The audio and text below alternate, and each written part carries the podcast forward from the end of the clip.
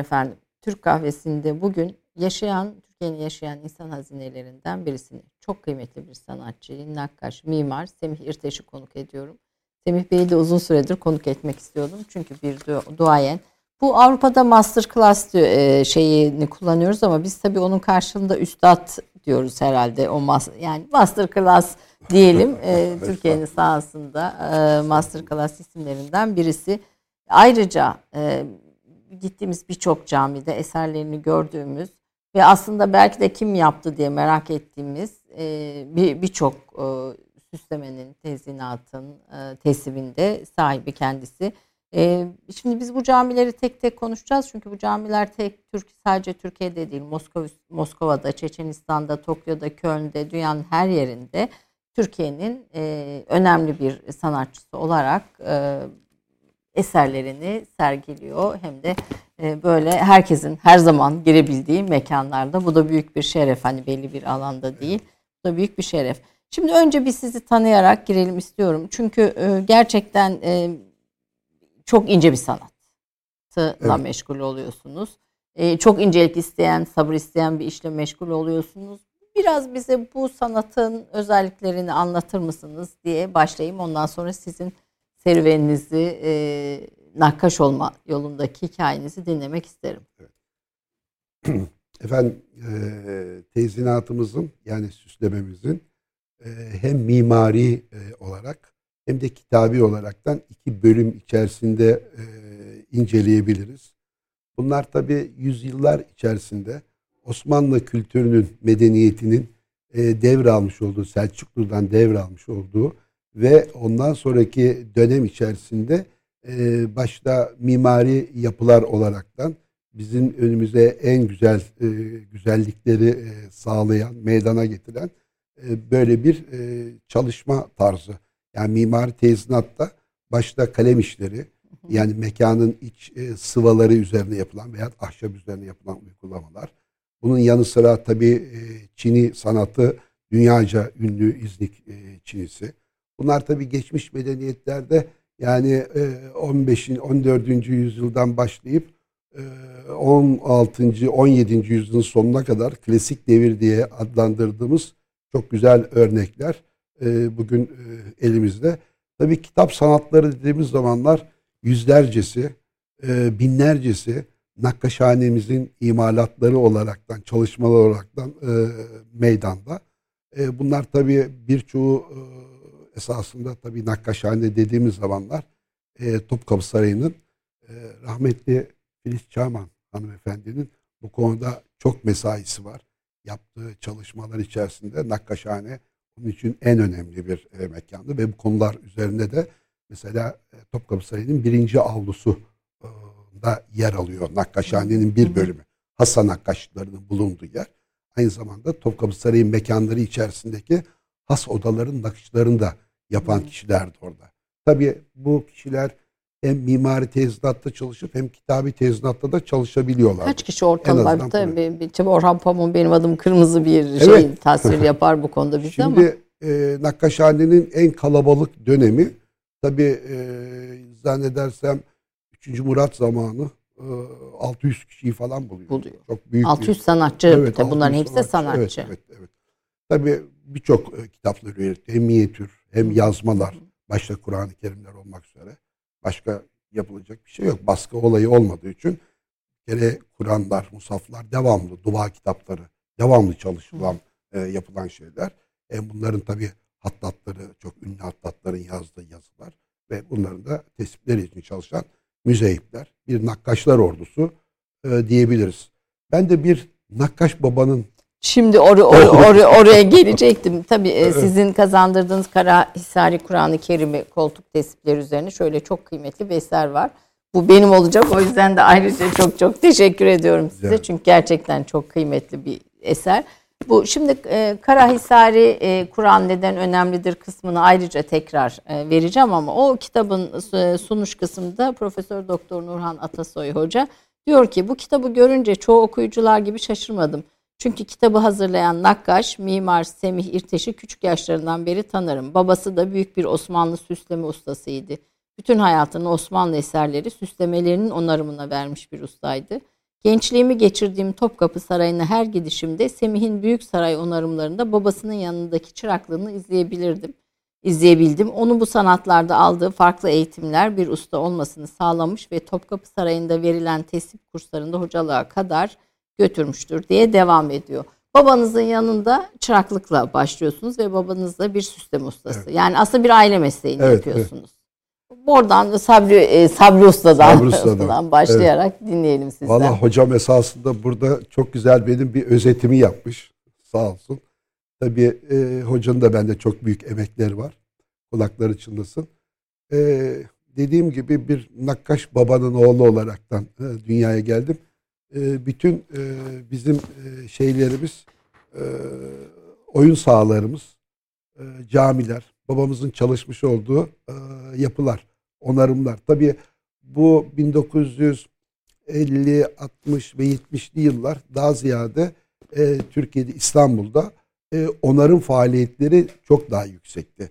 E, bugünkü gibi böyle çok yoğun cami çalışmaları yapılmıyordu. Hep onarım çalışmalarıydı. Yani tabii onun öncesinde de biz, biz sizden iki program önce Murat Bardakçı'yı konuk edip reddi mirası, Cumhuriyet'le birlikte reddi mirası biraz konuşmuştuk. Hı hı. Ee, orada da biraz değindik başka şeylerde. Yani e, Cumhuriyet'le birlikte Osmanlı eserlerinin bu reddi miras kapsamında e, süslemelerin, işte binalardaki Osmanlı'yı temsil eden şeylerin üstlerinin kapatıldığı, boyandığı filan bir dönem var.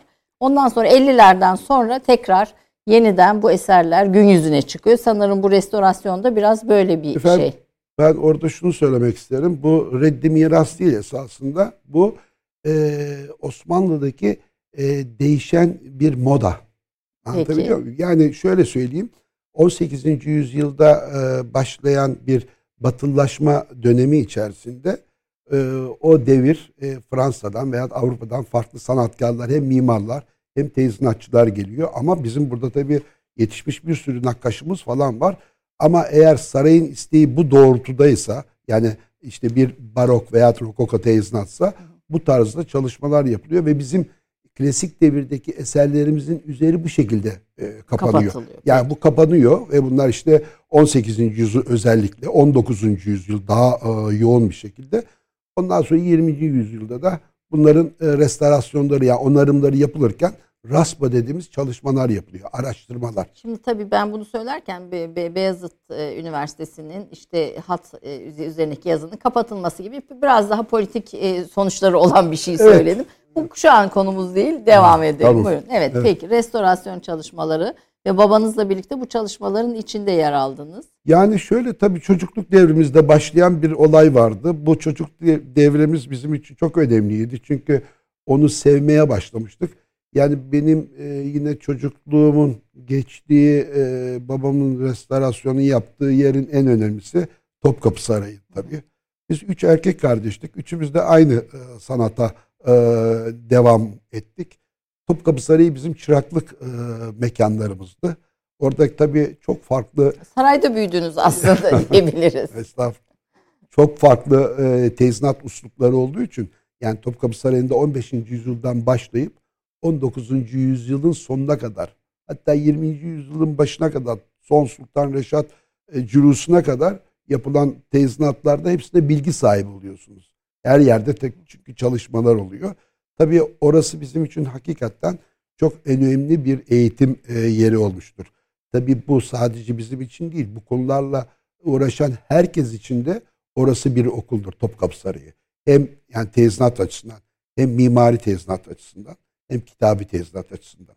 Sonraki yıllarda da tabii Topkapı Sarayı'nda e, tesip dersleri çalışmaları da olmuştur.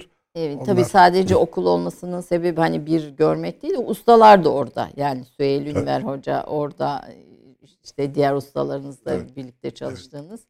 Onlar da orada e, biraz onun, onun üzerinde de konuşalım. Yani bir de onları yorumlayan, anlatan, o kültürü, o tarihi anlatan insanlarla berabersiniz dönemin içinde. Evet efendim şimdi tabii Süheyl Hoca bu tezinatımızın baş tacı. Süheyl Ünver'in yeri ayrı. Süheyl Ünver'in yeri e, ülkemiz açısından çok önemli bir baş tacı. E, 20. yüzyılda Süheyl Hoca var gücüyle 1920'lerden 1970'lere kadar en az 50 sene durmadan, didinmeden hem tezinatımızın özelliklerini araştırıp bunlar hakkında yayınlar yapıp belgeler e, sağlayıp müthiş bir arşiv kuran ve bugün birçok kaybolan e, kültürümüzü bize e, eğer araştırabilirsek bunları e, anlatan e, büyük bir şahsiyettir.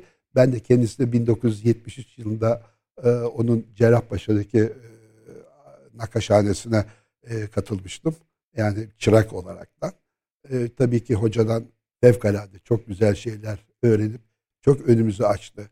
Hocamızın bulunduğu yerde de çok önemli şahsiyetler, hocalar vardı. Onlardan da çok tabii feyz aldım. Yani benim bütün hayatım hep e, böyle eğitim almaktan geçti. Hala da öyle almayı çok arzu ederim yani. Bir mimarlık okudunuz ama yapmıyorsunuz mimarlık mesleğini ama süslemede kullanıyorsunuz. Evet şimdi şöyle o da mimarlıkta da o da da Nurhan hocam söyledi. Ben dedim hocam sanat tarihini seçeceğim. O da sen de zaten sanat tarihinin içindesin dedi. Sen dedi mimarlık eğitimi al dedi. Nurhan Hoca böyle söylemişti o zamanlar. E peki dedim. Sonra mimarlık eğitimi aldım ama mimarlık eğitim gerçekten benim için fevkalade bir disiplindi. Yani mimarlık eğitimden aldığım disiplini tezini sanatlarımıza hem tasarım açısından hem de o leke etükleri açısından öyle bir sistemi yerleştirip benim e, tezinatla tasarımda özellikle çok yolumu açan önemli bir disiplin olduğunu söyleyebilirim. Ama tabii e, mimarlık e, mutlaka e, bugün mimari tezinatla uğraştığım için e, onun e, nimetlerinden de faydalanıyorum tabii ki. Ee, ve çocuklarınız da gene sizin yolunuzda yani Evet, siz evet, kardeşler evet, olarak babanızın de evet. ustalığını devam ettiriyorsunuz geliştirerek çocuklarınız da sizinle birlikte. Hı hı. Kızınız da önemli bir müzeyebe bildiğim Evet, kadarıyla. Kızım Sevgi e, bugün tesip sanatında gerçekten çok e, önemli çalışmalar var. Onda mimari e, tezinat üzerine çalışıyor Selim. Yani bizimki böyle bir aile sanatı. Babadan başlayan ve benim e, en büyükleri benim üç kardeşiz. Bir kardeşimiz Hayrettin vefat etti. Allah rahmet eylesin. Amin. Şu anda kardeşim Adnan'la birlikte bulunduğumuz e, yerde birlikteyiz. Onunla beraber çalışmalar. Yani mimari tezinatın çalışmalarını e, götürüyoruz. Yani Nakkaş Tezini Sanatlar Merkezi Evet. Nurbanu Sultan'ın e, Tekke e, binası binası. olaraktan geçen bir mekan içerisinde. O da çok büyük bir şans. Yani Mimar Sinan yapısını biz şu anda bizim merkezimiz, atölyemiz olaraktan kullanıyoruz. O bir lütuf. Ee, müthiş bir şey. Evet. E, bu, bu arada fotoğraflarda Süle- e, Süheyl Ünver Hoca ve tabii dönemde bu sanata e, Evet, e, hemen yanındaki Gülbin Mesel hanımefendi kızı Azade Akar Hoca, Gülseli, Günsel Hanım'ın gençliği. katla, e, şey Cahide Keskiner rahmetli ve Nusret Çolpan. Öyle mi Ünlü Nusret bir- Bey o da? ünlü Herkes bir tabii.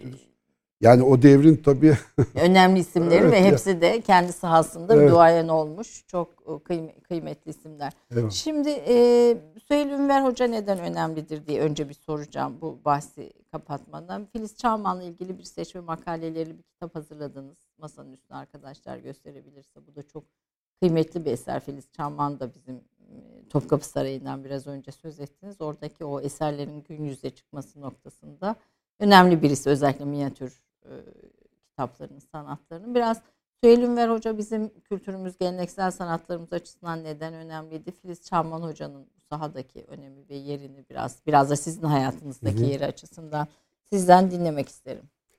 ben e, esasında Sabrusta'dan hiç bahsedemedim. babam Veli Nimet'in hocamın e, lafıyla. Yani babam bize yollarımızı açtı. O bütün güzelliklerin içerisinde bizi sevdirdi. Bu çalışmaların e, önemini anlattı. Ne olduğunu anlattı. Neler yapılması e, gerektiğini anlattı. Kendisi de bu sanata aşıktı. Ve onarım yaparken ibadet yapar gibiydi babam.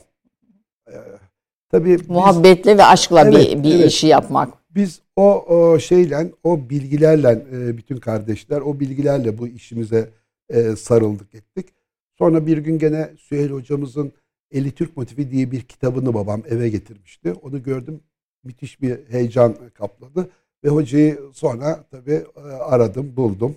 Derken onun Cerrahpaşa'daki Nakkaşhanesi'ndeki derslerini takip ettim. O, o yıllar işte e, tabii hızla geçiyordu. Ben yani birkaç işi birlikte yapmaya çalışıyordum. Hem hocanın atölyesine gidiyordum. Hem mimarlık eğitimi almak için Yıldız e, Üniversitesi bugün. Oraya gidiyordum. Bir taraftan da işte e, cami veya saraylarda, Topkapı Sarayı'nda özellikle restorasyon faaliyetlerinde bulunuyordum. Mesela 77, 78 hatta 76 devreleri benim için en e, yoğun zamanlardı. Sultanahmet Camii'nin onarımlarında çalışıyordum. Yani oranın çalışmalarını yapıyorduk. Tabii o hikaye de çok uzun bir e, anlatım olan bir şey. Derken e, hocamız çalışmalarımdan çok memnun oldu. Bana icazet e, verdiler, lütfettiler. E, bu e, çalışmalardan sonra Topkapı Sarayı'nda e, hocamızın gene açmış olduğu ta 1940'larda başlayan bir nakkaşhane eğitimini orada hoca talebeleriyle e, veriyor. Tabii kendisi hem bu teyzini sanatlarla ilgili araştırmalar, çalışmalar yaparken talebelerine de bu işin hem sevdiriyor, merak ettiriyor ve onların bu konularla ilgili araştırma yapmasını sağlıyor. Destek böyle, veriyor. Böyle bir olay tabii. Evet. Yani bunları veriyor, heyecanlandırıyor. Bakın bu işlerde yani heyecan en önemli şey. Eğer heyecan olmazsa yapmak çok zor yani. O zaman heyecan olduğu zamanlar bütün vaktinizi verebiliyorsunuz. Bir kere kafanız hep o işlerle meşgul. Yani bir şeyleri konuşursunuz edersiniz aklınızda desenler neyi, neyi nasıl çözeceğinizi ondan sonra şah kulunun o yaprağı yapıp yapmadığını ondan sonra Karemimi'nin o tesiple şunları şunları yapıp uslup birliğine varıp varmadığını gibi gibi böyle bir sürü konular içerisinde onlar hep devamlı o heyecan içerisinde düşünürsünüz. Evet e, Süheyl Hoca e, dediğim gibi sadece bana değil yüzlerce Türkiye'ye e, önderlik yapmış. Hem tezgin sanatlarda hem de bizim geleneksel e, kültürümüz ve medeniyetimiz hakkında. İşte onun Süleymaniye Kütüphanesi'nde, Türk Tarih Kurumu'nda e, ve başka yerlerde de e, kızı Gülbin Hanım'da da müthiş arşivleri var. Bu arşivler e, bugün zaman zaman Süheyl Ümer defterleri olaraktan da e, çıkıyor. yakın Biliyorsunuz çok evet, önemli evet. şeyler var. Bursa, Edirne, İznik.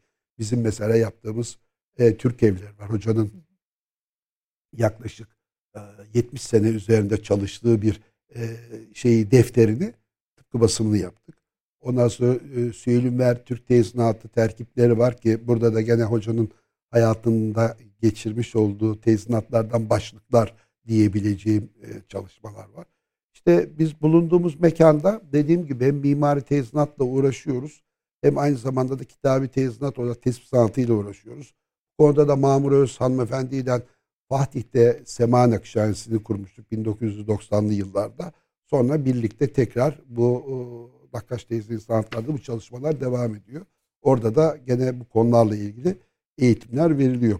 Bilmiyorum bir Evet evet. Ee, şimdi ben aslında eserlere geçmek istiyorum çünkü aslında özellikle yurt dışında olanlar, Türkiye'de olanlar da yine aynı şekilde. Fakat sizinle ilgili okuma yaparken dikkatimi çeken e, Azade Akar, Akar diye bir hoca evet. yine sizinle birlikte. Üstadımız hocamız. E, evet e, şimdi herhalde Frankfurt'ta Frankfurt'ta yaşıyor. E, onunla ilgili bir not dikkatimi e, çekti. E, şey e, e Rusların e, Edirne işgalinde Edirne sarayından e, dağılan Çinliler, dünyaya dağılan Çinliler ve birçok birçok Çinli koleksiyonerine, müzeye giden Çinliler e, Azade Hoca bu Çinilerin peşine düşmüş. Şimdi Süheyl Ünver'i dinlerken bu eski hocaların bu şeyleri, istidatları, bu, bu konudaki çabaların da tekrar çok önemli olduğunu altını çizelim.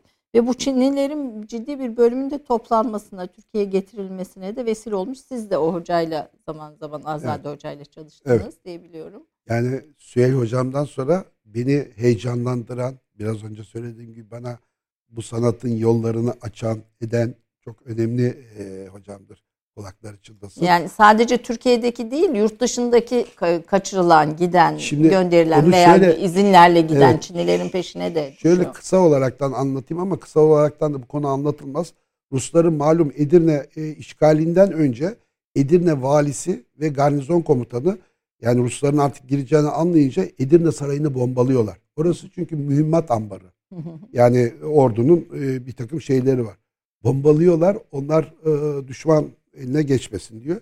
Tabi sarayın bombalanmasını düşünebiliyor musunuz? Topkapı Sarayı'nın bombalanmasını Allah muhafaza. Yani her şey dağılıyor. Bütün her, her taraf işte Çiniler, Miniler, bir takım olaylar falan. Derken zaman içerisinde tabi bu işgaller falan bittikten sonra e, şey oluyor. E, bunlar toplanıyor, ediliyor ve sandıklar halinde de yurt dışına e, o zamanın şeyinden alınan bir takım izinlerle yurt dışına bunlar çıkarılıyor. Ama esasında Edirne Sarayı'nın e, ikinci Mahmut, birinci Mahmut zamanında Ayasofya'da bir kütüphane yapılıyor. Ayasofya Kütüphanesi'nin içinin Çinli teyzinatları olmasını istiyorlar. Hı hı. E, teklif böyle. Ve o zaman Edirne Sarayı kullanılmadığı için oradaki bazı mekanlardan Çiniler sökülüp e, bu şeyle e, belgeli yani. Evet. Çinler sökülüp e, şeye geliyor. Topkapı Sarayı'na geliyor depolara. Sonra buradan hem e, 1. Mahmut e, Kütüphanesi'ne e, hem şeye e, Eyüp Sultan e, Hazretleri Türbesi'ne o da 2. Abdülhamit zamanındadır. O Çinler o yere dağılıyor. Biz bunların e, sonradan hoca, Azade Hoca bunların hepsinin e, tabii hem desen konusunda hem teknik konusunda bilgileri olduğu için bunların Edirne Sarayı'ndan birinci gelen Çinler olduğu için yurt dışındaki Çinlerin de benzer e, motiflerdekilerin de tespitlerini yaptı.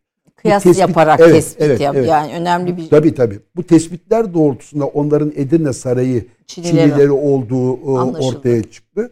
Çünkü bunlar hem desen açısından hem uslup belli bir usluplar var. Biraz önce demiştim. O usluplar açısından bunlar önemliydi. Hatta o mesela hoca e, bazı müzelerin isim vermeyeyim onların depolarına kadar indi. Oralardaki Çinleri yani onların bir teşhir edilenleri var bir de teşhir edilmeyen depo Çinleri var. Oralarda da çok Osmanlı e, İznik Çinleri e, var. Yani 16. yüzyılın bu İznik Çinleri zaten o devirde de dünya dünyaca meşhur. Zamanında da öyle ağırlığınca altın Edecek neredeyse kadar. edebilecek e, kalitede böyle Öylece... Evet, Edirne Sarayı biraz bir kısaca bunu Evet evet ama çok önemli. Bunu... Ben sizi çalışırken de daha önce bildiğim bir konu değildi. Okurken çok ilgimi çekti. Evet. Azade Hoca'nın da burada bu Çinilerin bulunmasındaki gösterdiği bu çabanın da altını çizmek isterim. Şimdi efendim 1993'te bir sergi yapıldı Edirne'de. Azade Hoca da oradaki Edirne Sarayı buluntularını birlikte biz de o zamanlar yardımcı olmuştuk. O çalışmaları e, yapılmıştı. Tabii hocanın çok önemli bir projesidir bu Edirne Sarayı Çinleri. Bu Çinler üzerinde o 1990'lı yıllardan günümüze kadar hala devam ediyor ve bunların bütün artık hep bütün her şey bulundu. Tespitler yapıldı. Çalışmalar fırçaya çekildi. Her şey hazır. Yakında inşallah o da böyle bir kitap olarak da masanızın ee, üzerinde İnşallah duracak. çok severek evet, biz evet. de bu, bu konuyu detayıyla görmüş, öğrenmiş olacağız. Tabii bu arada savaşların bir kültür hazinesini nasıl dağıttığını, darmaduman ettiğini de bir işaret olarak ayrıca da tabii görmek gerekir. Şimdi efendim e, önümde tabii ben böyle hangisiyle başlayacağımı bilemedim. E, ama önce bir camilerle başlayalım. Mimari tezinatla başlayalım. Sonra kitaba geçelim. Ahmet Hamdi Akseki Camii Ankara'nın en güzel camilerinden biridir ve tezinat süslemesi size ait. Evet. Ee, bu camide camilerin isimlerini söylüyorum ki aslında şey anlamda hepsinde çünkü siz bir tarz uyguluyorsunuz. Yani bir başka özellik var. Hani o özellikleri gö- e, konuşmak açısından söylüyorum. Ee, arkadaşlarımız ekrana görüntüsünü de ver- verecekler. Ahmet Akseki, e, ah- Ahmet Hamdi Akseki Camii Ankara'daki hangi özelliklerle e, yapılmıştı tezinat süslemesi? Şimdi bizim e, klasik e, cami tezinatımız bellidir. Yani bunlar e, yapılanlar işte bir kubbe tezinatıyla başlayıp diğer e, şeylerine de yarım kubbeler benzeri e, yapılarında da tezinat yukarıdaki kubbenin izlerinde uslubunda devam eder. Tabi bu tezinatı asıl eksen kubbe mi? Kubbedir. Evet, kubbe. kubbenin merkezinde yazıyla başlar. Bunlar mesela e, Süleymaniye'de Fatır suresinin 41. ayeti. Gökleri ve e, şeyi anlatan e, ayettir. Evet. Ondan sonra e, biz de bu yazıyı çok kullandık veyahut bir ihlastır veyahut e, bir ayet-el kürsü, Fatiha benzeri ayetlerle ondan sonra kubbe e, tezinatı nasıl bir nakış uygulayacaksanız yani klasik yapılar bellidir. E, kubbenin eteğinde pencereler vardır. Pencerelerin sayısı kadar da o kubbede bir dilimleme söz konusu olur. O dilimleme içerisinde de bizim şemse diye adlandırdığımız bir takım tığlar ve şemselerle nakış yapılır. Tabi burada bir renk uslubu vardır. Bu renk uslubu da yani 16. yüzyıldan e, ilham alarak e, konuşursak camilerimizde işte kırmızı ve lacivert e, tonları üst düzeydedir. E, hat yazıları altın varakla genelde e, tatbik edilir. Ahmet Hamdi Akseki'ye gelirsek e, yeni yapılan camilerde eğer bir yorum varsa mimari bir uslup farklı bir uslup varsa ki onda da e, yine klasik görüntülür kubbeli olması hasebiyle ama e, tabi cephelerindeki bir değişimlerden dolayı burada böyle bir e, tasarım e, yapılması yani bir çarkı felek düzeyinde. Ekranda da veriyor. O çarkı feleği görüyoruz herhalde. Evet. Esasında bu şöyle başlamıştı. Ee, biz bundan daha önce Moskova e, Merkez Camii için benden bir teklif istemişlerdi. Ben oraya çarkı felek sistemini yapmıştım. Onlar o kadar çok beğendiler ki yani hem e, Rusya'daki e, işte bu din işleri çok beğendi o projeyi. Hem de bizim e, Diyanetimiz e, bunu çok beğendi. Biz de aynı tarzda istiyoruz. Ben aynı tarzda olmasın diye o çark feleği biraz değiştirdim. Hani e, semazenlerin dönerken eteklerinin Etekli, hareketleri evet. vardır ya. Ve de öyle bir e, düşünce söz konusu oldu. Ve onların içine de yazılar yazıldı ki onlar da öyle bir yazıyı ilk defa Hüseyin Kutlu Bey yazdı. E, yazdı. Çünkü orada merkezden başlayıp yani 60-80 santimden başlayıp aşağıya doğru genişleyen 1 metre 70 santime kadar yani aynı kalem ağırlığını bulabilmek, o sanatsal olayı yapmak gerçekten çok zordu. O hocanın tabii marifeti. Evet. Ee, ve burada işte yine geometrik bir tezinat olarak o yazıların aralarında doldurduk. Renksiz olarak da. Böyle bir çalışma çıktı. Beğenildi. Ben be, be, en güzel Ankara'nın en güzel camilerinden Eyvallah. birisi olarak tabii Beştepe'yi de yaptınız daha sonra Beştepe Camii. Ye, ye, evet yeni yap, yeni bir projeydi bu. Yani kalem işine yeni projeydi. Sonra bu konuyla ilgili çalışan bazı kalemkarlar da bunu birçok yerde Türkiye'nin birçok yerinde de e, buradan kopya ederekten e, tatbik ettiklerinde gördüm. Tabii siz bir tasarım koyuyorsunuz ortaya. O tasarım illaki başka sanatçılar tarafından da uygulanıyor, taklitte ediliyor. Ediliyor. Yani ona bir çare bulamıyoruz. Artık taklit taklit edilmek de güzel bir şey esas. Bence de önce olmak demek. evet. ee, şimdi bir reklam arasına gitmeden önce Ahmet Kadirov Camii Çeçenistan. Ee, bunu bu da ilginç geldi sizin e, özgeçmişinizde. E, bir de Aymani Kadirova iki tane e, evet. cami var. Çeçenistan'da 25'e yakın cami Evet evet Çeçenistan'da dedi. öyle. Yani 2006 yılında tanışmıştık kendilerinin. 2007 yılından 2015 yılına kadar yani 25 tane cami yaptık. E, irili ufaklı camiler ama bunların içinde tabii en önemlileri ilk başladığımız Hacı Ahmet Kadirov yani şu andaki Cumhurbaşkanı'nın babası olan kişinin adına yaptırdıkları cami. Ondan sonra o başka Ayvani Kadirov o da annesi için. Ama mesela tezinatlar şimdi ekranda görüyorum. Onlar klasik, renkli. klasik Osmanlı tezinatı uslubunda. istediler. Onlar öyle ben işte bir takım şeyler sunmuştum onlara bir projeler sunmuştum onu beğendiler.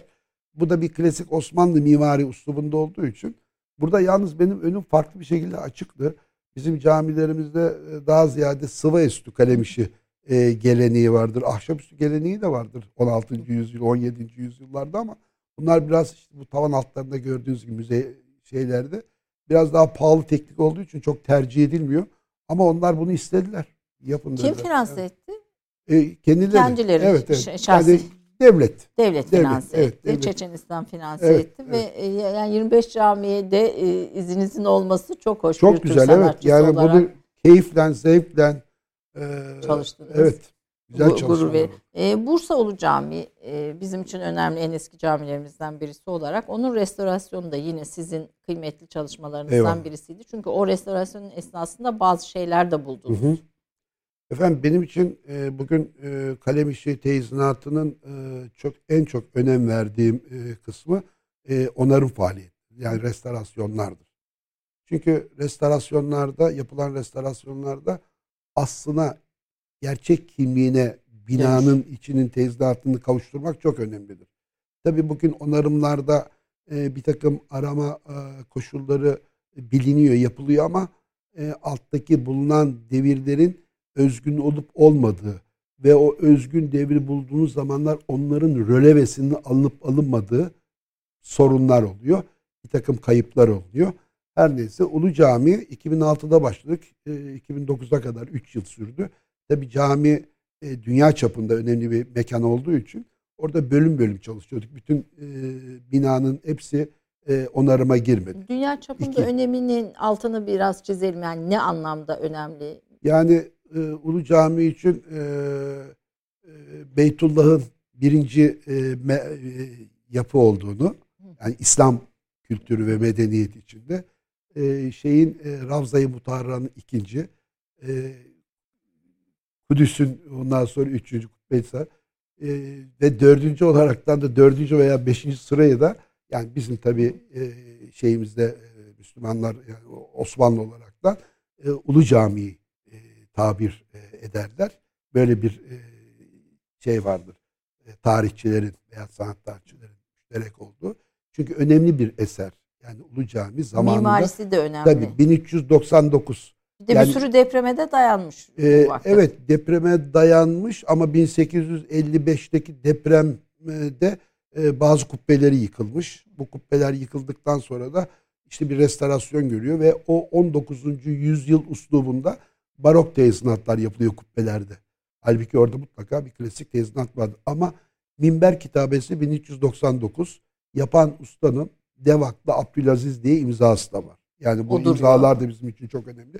Kündekar tekniğinde yapılmış böyle bir e, minber. E, ve o devir içerisinde bu kündekar tekniği ufak ufak parçaların, ahşap parçaların üzerleri hep teyzunatlı desenli aralarında kiniş açılaraktan birbirine monte edilerekten çivisiz yapılan çok çok zor, çok çok önemli, muhteşem bir tekniktir. Senelerce üzerine vernikler çekile çekile bütün mesamatlar bozulmuş olmuş. 7-8 ay sadece o minberin temizliği e, ile meşgul olundu. Hem kimyasal hem de mekanik e, temizlikler yapıldı. Ve sonuç olaraktan da kurtlardan da arındırıldı. Çünkü ahşap olduğu için kurtların Kurtlanma, da evet. e, iç içe olduğu onlardan kurtuldu ve üzeri orijinal gomonakçılar yapıldı. Aynı zamanda şeyde Ulu Camii'nde Tabi belirli devrelerde de orada restara tamiratlar falan Yapıldı, yapılıyor. 16. yüzyılda yapılmış mesela çok önemli bir e, ahşap üzerine hatta tuval üzerine e, yapılmış nakışlar var. Onlar da boya altındaydı. Onları da bulduk. Onlar da e, Tabii işin en, sizin için heyecan verici çok, çok, şey tarafı. Anlatırken bile o heyecanı Evet o heyecanı hissediyoruz aslında. Evet. Onun için onarımlar içerisinde bu o şey e, Ulu Cami gerçekten Bursa Ulu Cami. çok önem verdim. Her hafta gidiyorduk mesela bu konuyla ilgili. Mesela o minberin bir rölevesi yapıldı. Recep Cengiz benim çok iyi e, yardımcım. Ondan sonra o aşağı yukarı böyle bir 5-6 ay o sürdü. 5-6 ay üzerindeki nakışların e, röleveleri sürdü. Öyle önemli bir çalışma yaptık. Maalesef onu daha henüz yayınlamadık ama e, o, o da yayınlanacak. Yani Allah korusun bir şey olsun minbere her şeyi hazır. Allah korusun. Yani yeniden en azından e, yapılabilecek, yapılabilecek evet. durumda. E, şimdi anlatırken tabii biz sizin heyecanınızı hissediyoruz ama biz sonuçta izleyici olarak işte bir camiye veya bir mekana gittiğimizde işte bir takım kurulmuş e, şeyler e, işte demirler falan onların üzerinde çalışan sanatçıları görüyoruz. İnce ince bir iş olduğunu da görüyoruz ama işin önemini ve mahiyetini sizi dinleyince çok daha iyi anladık aslında bir sanatın üslubunu öğreniyorsunuz. Bir sanatın e, e, bu eski e, altını kazıyarak çıkarttığınız eserlerden bir sanatçının üslubunu evet. öğreniyorsunuz ve size e, müthiş bir hazine olarak bir e, bir geleneğin aktarımı açısından müthiş bir hazine olarak hepimize doğru bu, bu buluşlar dönüyor. Ee, bir kısa reklam arası verelim. Ondan sonra e, Köln Camii, Avrupa'daki Köln Camii'ne dönmek istiyorum. Çünkü o biraz daha değişik ve Hı-hı. farklı. Sizin gene yorum kattığınız bir evet. E, bir eserdi. Ee, Avrupa'da ve e, dünyanın farklı ülkelerinde, Amerika ve Tokyo'da da camileriniz var. Oradaki e, mimarların yaklaşımını da biraz sormak istiyorum ve bu geleneksel sanatlara bakışlarını da biraz onda konuşmak istiyorum. Kısa bir reklam arasından sonra buradayız efendim. Semih İrteş 1952 yılında İstanbul'da doğdu. Kalemkarlığa babası Sabri İrteş'in yanında Topkapı Sarayı kubbe altındaki çalışmalarıyla başladı. 1973-1980 yılları arasında Ordinarius Profesör Doktor Süheyl Ünver'in Cerrahpaşa Tıp Tarihi kürsüsünde tesip çalışmalarına katıldı ve ustasından icazet aldı.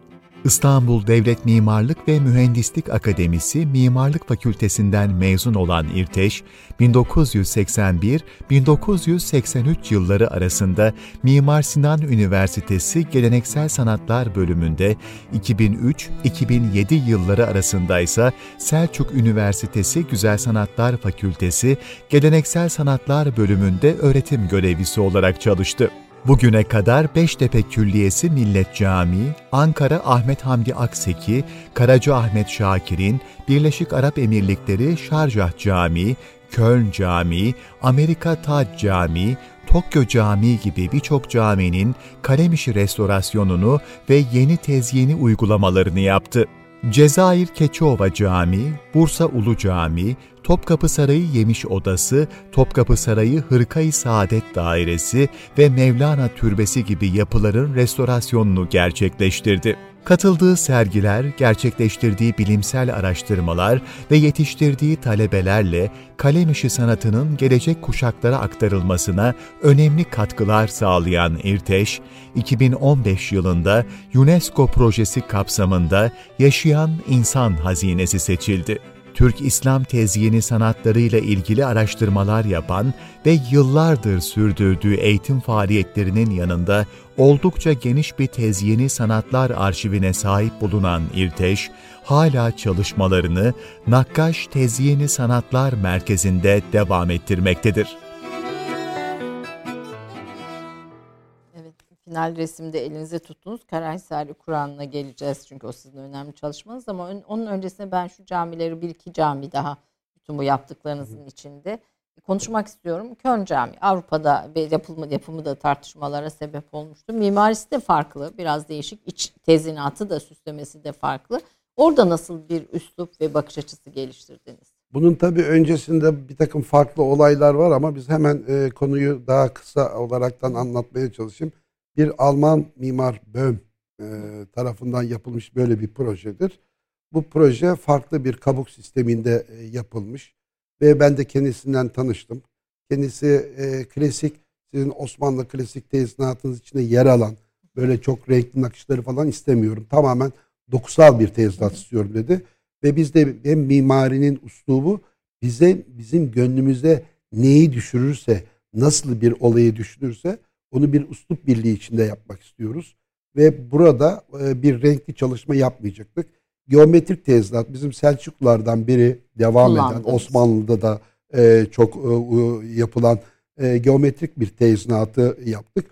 Oranın kubbesinde de Esma-i Hüsnaları yazdık. Yani Esma-i Hüsnalar gökyüzünde böyle bir şey içerisinde, düzen içerisinde bu sistem kuruldu. Ve aynı zamanda kitapla müjdelenmiş bütün peygamberlerin isimleri de orada e, yer alıyor e, tabii hattatımız e, Hüseyin Kutlu Bey. E, kubbe merkezinde çok enteresan bir açıklık vardı. Bu açıklığı bir şekilde yani bizim çünkü tezdatımız biraz simetrik çalışmalar olduğu için düzenleyemiyorduk. En sonunda aklıma geldi. Hatta mimarınla beraber konuşuyorduk. Bir hilal çizdim oraya. Bu hilali çizdim. Hilal biliyorsunuz Osmanlı'da biz, bizim için hem tezinat açısından çok sembolik bir olaydır. Çok güzel dedi, beğendi. Hilal'in içinde Hüseyin Kutlu Bey Ayetel Kürsü yazısını yazmıştı. Bu da çok önemliydi.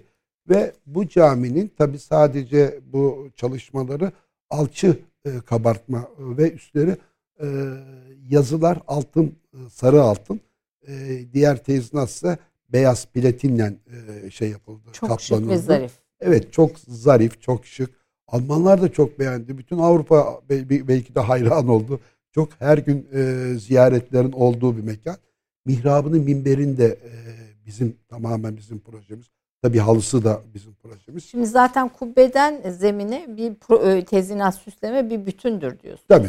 Yani bunu bir uslup birliği içinde yaparsanız o hiçbir zaman e, göze ters e, gelecek çizgiler ortaya çıkmaz. O halısı bütün, da arkadaşlar belki o resim benim bütün, önümde var ama orada var mı biliyorum. Halısı da mavi evet, ve oradaki desenler de şey. Evet, e, orada o da mimarinin e, kabuk kabuk sistemini mimarinin kabuk sistemini yansıtan böyle bizde de e, üst üste katlanmış figürler vardı evet, Osmanlı'da. Öyle bir e, çalışma. Mihrabı zaten açıklığı içerisinde değerlendirdi. Minberi de gene mimarinin kabuk sisteminde onu da Selim çok güzel bir şekilde e, çizimini yapmıştı. Yani böyle bir olay. Tabii efendim bizde e, ekip ekipler çok önemli. Ben artık e, ekipleri yönlendiren e, ancak şunlar şunlar şurada şunlar olmalı. Bazen tabii tasarımları ama çok yetişmiş önemli ekibim var. Ama ne güzel Türkiye'de böyle yetişmiş ama ekiplerin olması bunlar, büyük gurur kaynağı. Bunları yetiştirmiş olmanız En az 30 senelik e, çalışan mesela kalem işte çalışan e, ekiplerim var. Özcan, Alper, Müjdat bunlar hepsi kendileri usta insanlar. Onların da tabii ki yetiştirdikleri var.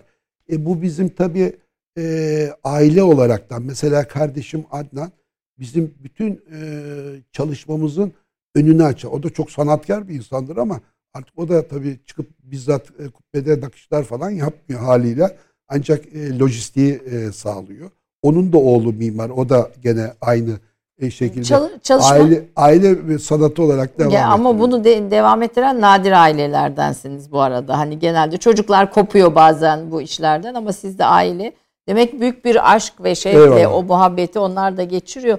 Biraz önce konuşurken söylemiştiniz aslında çocuğunuz çocukluğunuz kubbelerde filan geçiyor. Yani hani evet. bir yaptığınız işin de mekansal olarak hatta dediniz 6 yaşında babamın sırtında Süleymaniye kubbesine çıkmış. Onu hiç çıkmış. unutamam yani. o enteresan bir. Babam çünkü 1957-60 yıllar arasında Süleymaniye'nin e, onarımında çalışıyor. Kalebişi onarımında. Bizi de o zamanlar o ne şeyse yani güçse sırtını alıyor iskeleye merdivenler var. Evet kubbenin e, kubbe kasnağına kadar oraya kadar iskele var. Beni oraya kadar çıkardın çok iyi hatırlıyorum. Ben bakın 6-7 yaşındayım Hiç diyorum. Evet. Ondan sonra 3-5 ay kendim hep rüyalarında böyle şeyden minareden falan düşerek gördüm tabii ama beni unutmayacağım en önemli çocukluk anım. Ee, Bebeklik Hanım. Bebeklik. Evet. Süleymaniye Kubbesi'ndeki e, şey barok e, dönemi. Maalesef. Dediniz. Maalesef. Çünkü e, bu 2010 onarımında tekrar onarım oldu. 50 sene sonra bir onarım oldu.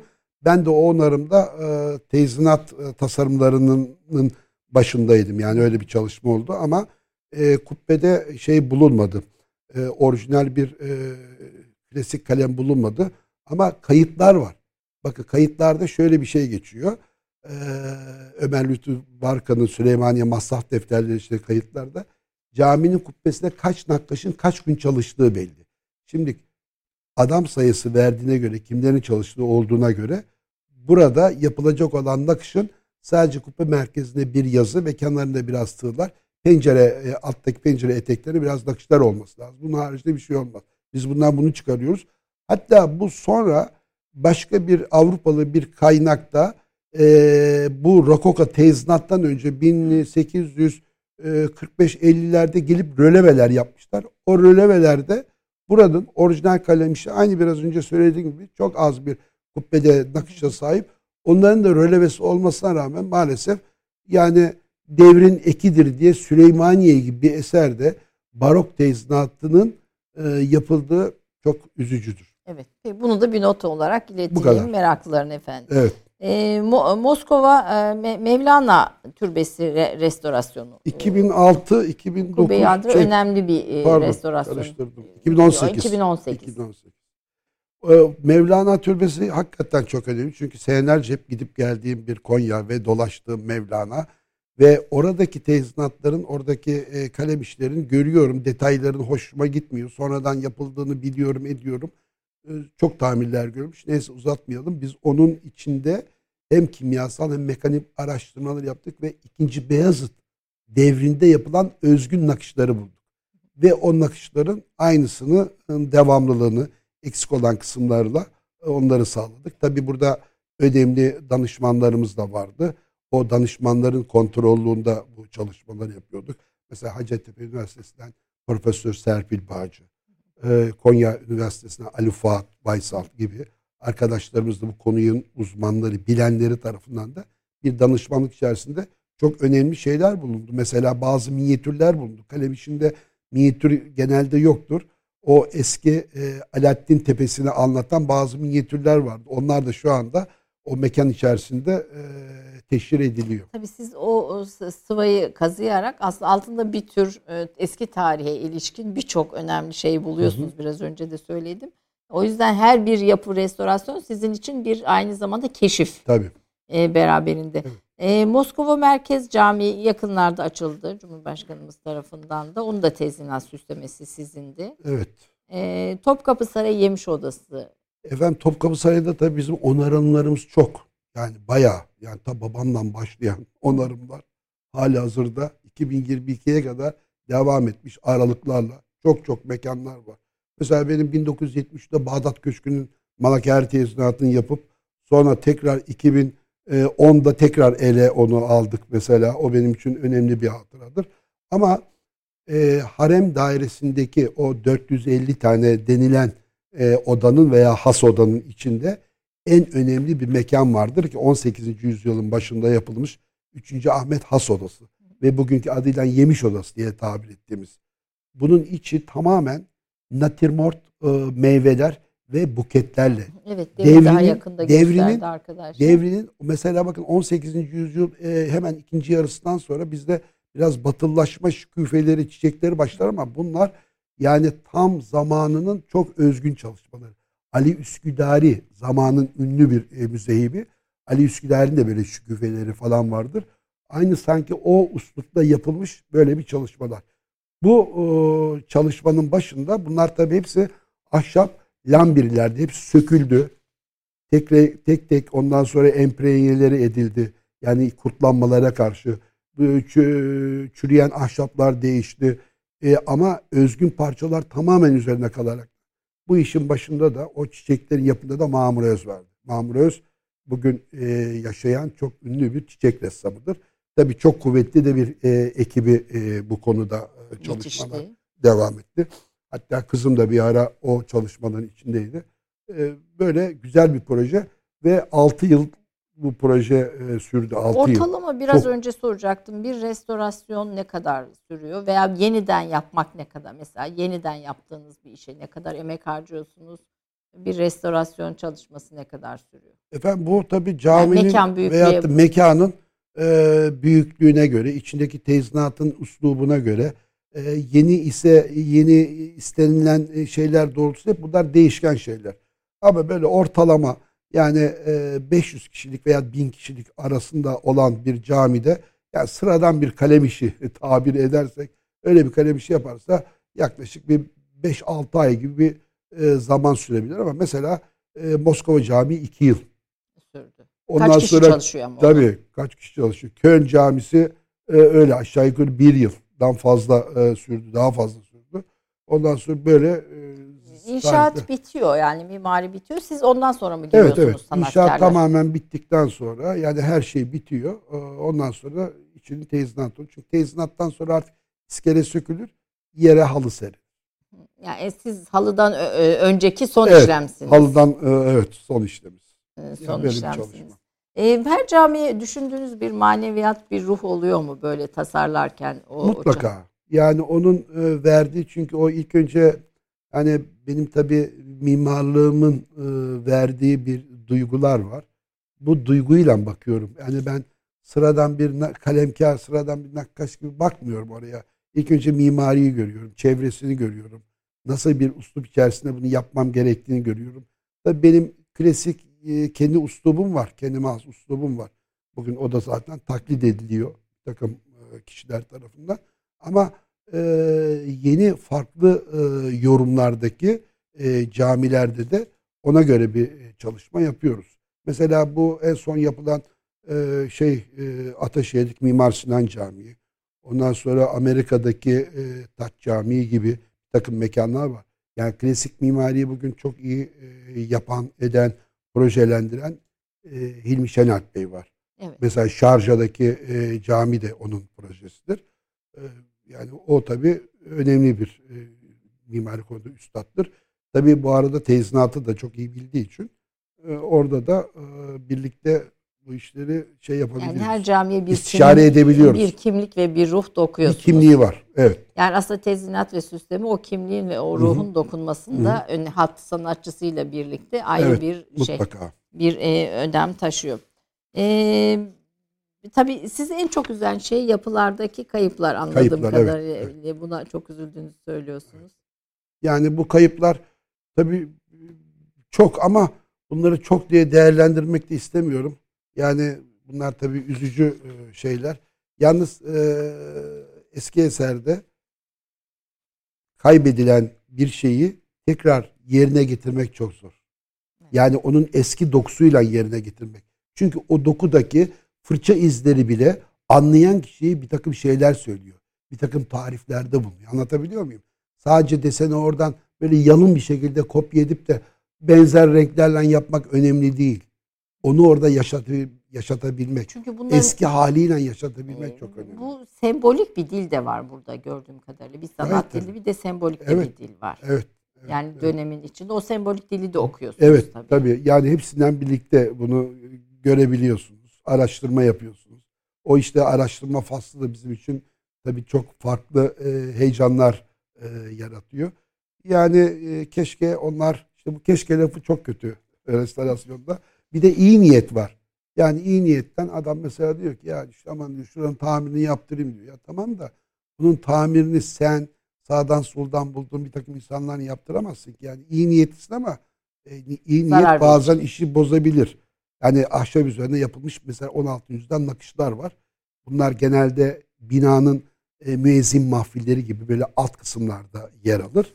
Şimdi onlar tabi zaman içerisinde değişen şartlarda yerden ısıtma yapıyorlar mesela bazı camilerde. Caminin rutubeti değişiyor. Onlar başlıyor dökülmeye. Dökülürken oradaki temizlik işlerine görevli insan ya cemaat üzerine dökülmüş süpürgeyle onları siliyor. Böyle böyle bir şey olur mu ya? Biz bunlardan da çok kayıplarımız var. Antiparantez. Az kullanım hataları, az dikkatsizlikler, belki bu konuda eski eserlere dair kullanıma ilişkin bir e, özenli Efendim bir eskiden kurallar konulmalı. Eski eserlerimizin içinde meremmetçi diye bir grup var. Yani bir kişi meremmetçi. Ne demek efendim? Meremmetçi caminin tabanındaki halıdan kurşununa kadar olan bütün sorunları bilen ve onları halleden ve devamlı caminin içinde kalan. Yani kalem işini biliyor, e, revzenin de biliyor, çinisini de biliyor, mermerini de biliyor. Herhangi olabilecek sorunları, rutubet nereden geliyor, nasıl ediyor hepsini halleden böyle insanlar var. Onun için onlar her seferinde dışarıdan bir gelsin şu ustalar tamir etsin değil. Büyük çapta bir tamirler olursa gruplar geliyor. Yoksa meremmetçiler tarafından bunlar yapılıyor. Şimdi böyle bir grup yok tabii. Tabii bu bütüne vakıf olmak da e, yapıya verilen zararı evet. ko- e, e, önleyici bir şey, bilgi, önemli Hı-hı. bir bilgi. Tamam, Karahisari Kur'an-ı Kerim koltuk tesipleri sizin birincisini çalıştığınız bir kitap. ikincisi de geliyor sanırım. Çalışıyoruz efendim. Şimdi Karahisari Kur'an'ı dünyaca da meşhur. Ee, ve e, siz de bu Kur'an'ın ortaya çıkmasında buradaki tesip ve süslerinde daha doğrusu ön, ön plana çıkmasında e, ön, öncü olmuş isimlerden birisiniz. Önce bunun özelliği e, Karahisari Mushafı Şerif'inin özelliği nedir? Neden önemlidir? Buradaki tezinatlar, süslemeler yani hatı ayrı konuşmak belki gerekir. Neden e, bu kadar kıymetlidir diye sorayım. Ben tabii bu musafın hat bölümünle ilgili zaten yazımda çok kısa kaynaklar vererekten e, belirttim. Beni daha ziyade ilgilendiren Kur'an'ın e, sayfasının düzenidir, tesip düzenidir. Burada e, bir satır muhakkak, beş satır desi, bir satır sülüs, beş satır nesip ve muhakkaktan biter. Nesiklerin kenarında olan boşluklarda da tesipler vardır, nakışlar vardır. Bunlara da koltuk tabir ederiz. Bu Süper. muhteşem e, musafta 2360 adet koltuk tezinatı var. 2360 adet koltuk tezinatının 600 tanesinin tasarımı birbirinden farklı. Şimdi ekranda görüyoruz aslında bu görüntüyü dondurabilir. Bir geriye gelip arkadaşlar dondurabilirler mi acaba? Durdurma imkanları var mı? Bir bu geriye... koltuklardan bir tanesi. Bu kalabilir. Koltuktan bir parça detay. Bu işte bu bu esasında Kur'an Bundan kaç tane? 2300. 2360'da ama böyle değil tabii. Daha farklıları da var. Bir sürü e, tasarımlar var. Şimdi bu Kur'an 1550'lerde e, Karahisari tarafından başlanıp 200 sayfası Kanuni Sultan Süleyman'ın e, emriyle 200 sayfası onun tarafından yapılıp e, sonra herhalde Karahisar vefatından dolayı geri kalan e, bir 80 sayfası da onun evlatlığı ve onun yetiştirdiği Hasan Çelebi tarafından e, 3. Murat zamanında. Yani Yapalım. 1585'li yıllarda falan tamamlanıyor. O tamamlandıktan sonra da hemen Kur'an'ın tesiplerine başlanıyor veyahut da tesipleriyle birlikte de devam ediyor. Ama ben şöyle zannediyorum 1550'lerde mesela bu hatime sayfası e, bu son dua sayfası yani. Ondan Koltuk sonra sanatçının şey o başlıkların iki koltuk dediğim şey yazıların arasındaki dikdörtgen, ufak Dikdörtgen. parçalar. Evet. ve bunların hepsi de ayrı, farklı. Şimdi benim Evet. önümde açık mesela Evet. hepsi birbirinden farklı, ayrı ve hepsi de ince uğraşılmış işler. Ya tabii bunların esas e, boyutları 7,5'a e, 4 santim e, boyutlarında. Ama nasıl bir şey biliyor musunuz? Bu 1 metre büyüdüğü zamanlar ancak rahat görebilirsiniz. 1 metre. Ya hangi gözle bu Ya kadar evet detay? yani bu tabii çok müthiş bir olay. Yani o sanatkarının e, gözünün de çok güçlü olması lazım. Tabii bunlar kimler tarafından yapıldı edildi? E, merhum Filiz Çağman hocanın ondan sonra bu konu üzerine Karahisari üzerine çok büyük araştırmaları vardır. Hatta beni Karahisari ile ilk tanıtan bir, bir 1973-74 yılları arasında odur. Bir gün onu ziyaret etmiştim kütüphanede. Ondan sonra Karahisari Kur'an'lı şeyde duruyordu. Böyle bir setin üzeri bir rahlenin üzerinde böyle yaptı bana git bak ona diye. Bir baktım ki yani ben o zamanlar daha Süheyl Hoca'ya da yeni başlamıştım. Ya muhteşem şey. Böyle iliklerime kadar titrediğimi hissederim. O zaman başladı benim o bu konuya e, şeyim. Mesela onun yapmış olduğu yine e, bununla ilgili e, Sultan'ın e, 3. Mehmet tarafından bitiriliyor. Yani e, şeyin tabii 3. Murat'ın oğlu 3. Mehmet tarafından 1592'de e, bitiriliyor zannedersem. Şimdi hatırlayamadım. 1592 tarihleri bitiriyor ve o zaman bu konuda bu proje üzerine çalışan kişilere sultanlar böyle bir takım işler olduğunu taltif ederler. İnam derler, bahşiş verirler. O bahşişlerde kimlerin bu Kur'an'da müzeyip olarak çalıştıklarını ondan sonra mesela diyor Müzeyip Mustafa ve dört şagirdi diyor. Hmm. Müzeyip Mustafa Karememi'nin öğrencisi. Ünlü bir nakkaş o da olması lazım. Evet, Karamemik. Sonra onların içinde bir nakkaş Cafer var. O da Karememi'nin e, çalış şeyi. Nakkaş Hasan var.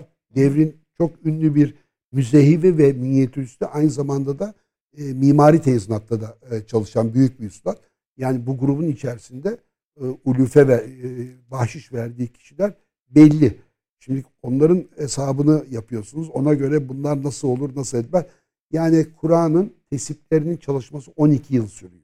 12 yıl. 12 yıl sürüyor ve en azından işte 6 tane e, müzehit tarafından ve de arka planda da tasarımları yapan üstadlar tarafından olabilir.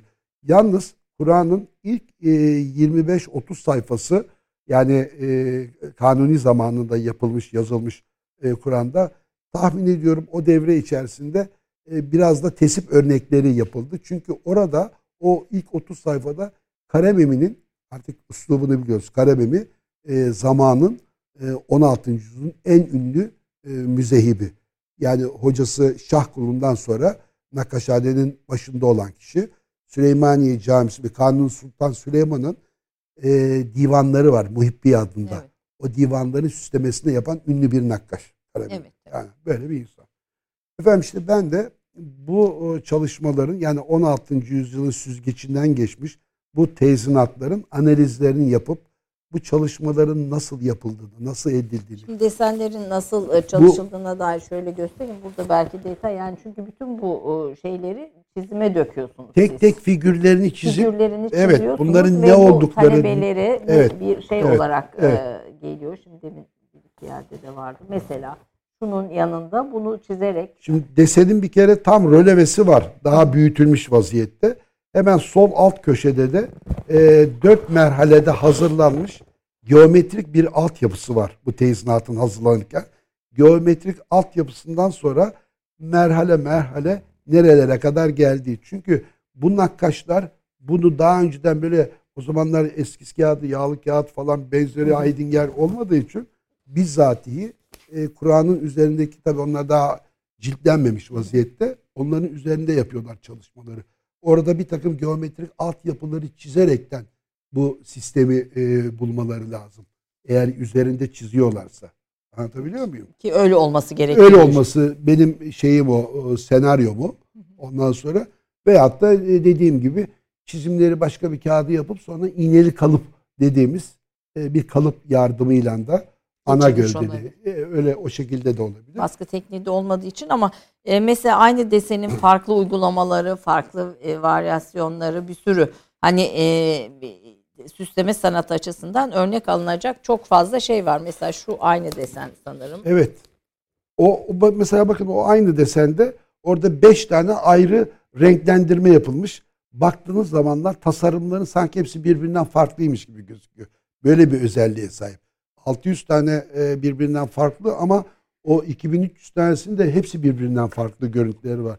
Şimdi günümüz bu konuyla ilgili Ama sadece bu da değil. Noktalar da farklı. Yani canım, yani sura başları var, noktalar var, zahriyesi var, sel levhası var, hatibe sayfası var. Yani hepsi birbirinden farklı. Böyle müthiş bir olay. e, var mı dünyada benzeri? Bence yok. Sizce? Çok güzel e, Kur'anlar da var. Tesipli, bol tesipli Kur'anlar ama böyle bir şey yok yani. Böyle bir olay yok. Bu kadar böyle bol çeşitli devrin tezini, uslubunu bu bir yarış gibi sanki. Yani ben bunu yaptım. Bundan sonra bu iş bitti. Daha ileriye gidilmez gibi bir mesaj Hit- hitamesi olmuş gibi. diyorsunuz. Evet, bu, bu şey. işin. Efendim e, kısa bir reklam arasından sonra kıymetli sanatçı, yaşayan e, sanat hazinelerimizden Semih İrteş Hoca sohbetin son bölümünde devam edeceğiz.